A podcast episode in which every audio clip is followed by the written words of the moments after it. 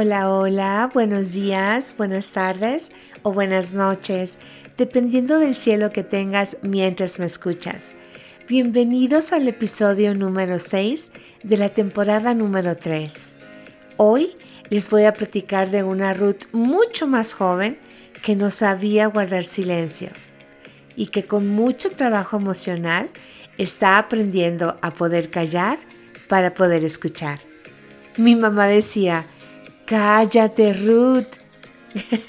Gracias por acompañarme. Comenzamos.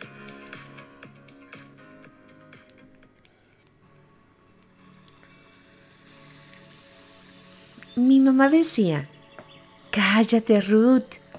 Debiste haber sido licenciada. Una cosa curiosa que les voy a contar es que yo en verdad no era peleonera con mi papá ni con mi mamá. De vez en cuando me quería revelar, pero peleonera, peleonera no era. Es más, una vez osé decirle a mi papá, ay papá, estás loco.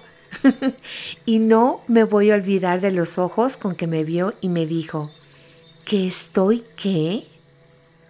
Oh, no, no, mis girasoles, no, no. No era que no me hubiera escuchado, era que me estaba dando la oportunidad de retractarme de lo que le había dicho. O tal vez estaba viendo si yo tenía la valentía de volverme a atrever a decirle de nuevo que estaba loco. Tan pronto como escuché el tono de su voz, supe que era momento de desaparecerme de ahí, pero apenas si pude moverme. Y entonces me dijo súper serio, que sea la primera y la última vez que te atreves a hablarme así, Ruth. Aquí ya era Ruth. Para los que me conocen saben que en mi casa soy Tuti, nunca soy Ruth. Entonces cuando viene la palabra Ruth, yo sé que hay problemas. Para suavizar la cosa le dije, ay papi, mentiras, estaba jugando. Y en cuanto pude, me desaparecí.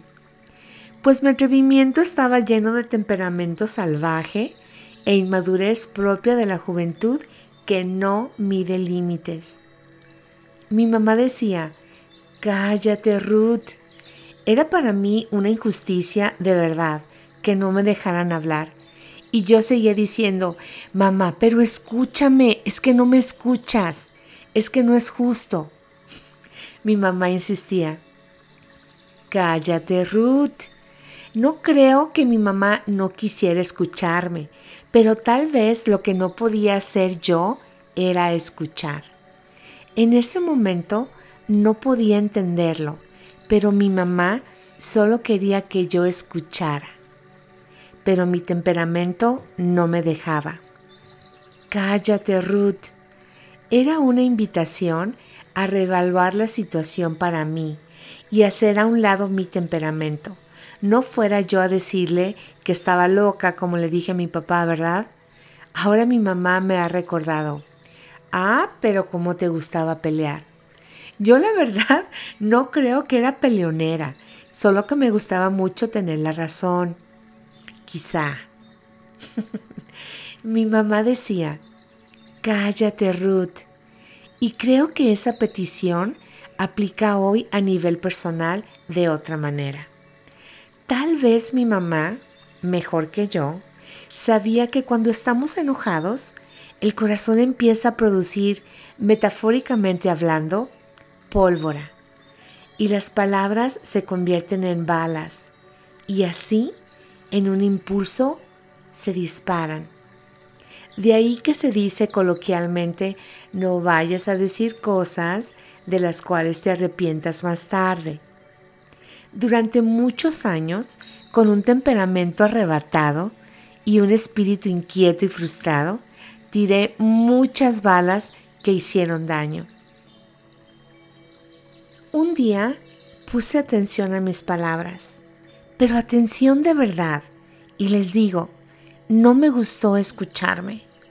No fue fácil escucharlo, pero lo procesé con calma y me prometí en ese momento que haría todo lo posible para ganarle a mi temperamento.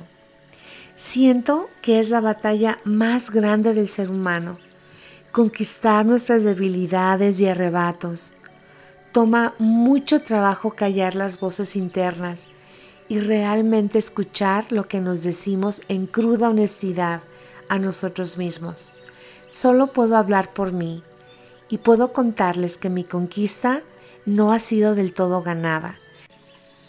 Y digo esto porque día a día hay muchas veces que guardar silencio es todo un reto.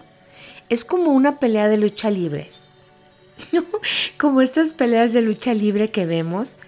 Y aquí nos agarramos mi ego y yo y nos aventamos a las cuerdas y algunas veces me aplica una llave y me toma mucho proteger la cabellera, por así decirlo, pero doy la buena batalla en el ring y a veces orgullosamente arranco la máscara al ego, otras empatamos, ahí nos damos más o menos y a veces entrego la mía. Mi mamá decía, cállate Ruth. Una vez leí que las horas más ruidosas del día son las horas de la noche, a solas, cuando todo afuera calla y las voces de adentro hablan. Con ese entendido, ¿qué queremos escuchar a solas? ¿Qué nos podemos decir cuando todo calla afuera? ¿Y qué tanto podemos engañar a esas voces? Quizá mi mamá buscaba que yo entendiera que me iba a requerir mucha práctica callar para poder escuchar. Y es que a lo mejor están de acuerdo conmigo. En México tenemos algunas frases muy populares para decir que algo nos llenó el tanque de pólvora y le entramos a los balazos. Decimos cosas como, es que me aprendió la mecha.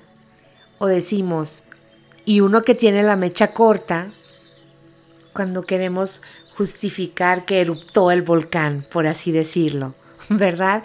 O también decimos, ah, me tronó el cohete. No, hombre, la cosa ardió.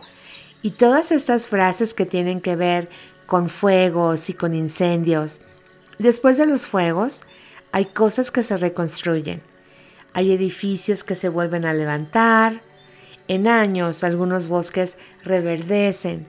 Pero las emociones las emociones no. Las emociones toman más que cimientos de acero, concreto y paredes. Yo diría que en estas demoliciones que toman lugar internamente, nos toca a nosotros derrumbar orgullos, prepotencias, arrogancias, egos. Mi mamá decía, cállate Ruth, ahora pongo mi mejor esfuerzo por callar para escuchar. Mis voces son mis heridas que hablan desde adentro buscando ayuda y les debo oídos para escucharlas y les debo toda mi voluntad para poder sanarlas. Ha sido un trabajo de lo más gratificante aprender a callar para escucharme, aprender a entender lo que mis voces expresan. Me han hablado de miedos, de culpas, de abusos, de tristezas, de decepciones. Hemos tumbado paredes y hemos levantado un edificio nuevo, aunque siempre hay lugar para mejoras, aclaro. Mis voces internas han encontrado calma en la seguridad de que he callado para escuchar y ahora puedo hablarles de redención, de humildad, de esperanza y de gozo. Así como no todos los museos son apreciados, así como no entendemos todas las obras de arte, está bien que no entiendan la tuya. No eres para todos. Y está bien. Estarán los que importan y los que aprecian el arte de tu estructura. Así que no tengas miedo de reservar el derecho de entrada. Mi mamá decía, cállate Ruth, te invito a callar cuando no valga la pena disparar pólvora. Calla y espera a que en lugar de balas dispares silencios absolutos cuando reconozcas que es mejor conservar tu calma que tener razón, para que puedas dar compasión, para que no te lastimes a ti ni a nadie. que puedas conservar tu asertividad para defender tu punto de vista de manera clara, conservando el respeto por la opinión de los demás. Ternura para ser expresión más serena, bella y firme del amor. Y autorrespeto para fortalecer tus límites, aceptarte de forma incondicional, reconocer tus necesidades y estar dispuesto a pensar de manera independiente, viviendo de acuerdo con tus valores y opiniones, al margen de la aprobación y juicios de los demás. Y entonces viene esta libertad absoluta, esta paz inigualable. Así que calla y escucha. Cuando tengas dudas, calla y escucha. Y cuando escuches, calla y agradece. Gracias por acompañarme. Hasta la próxima.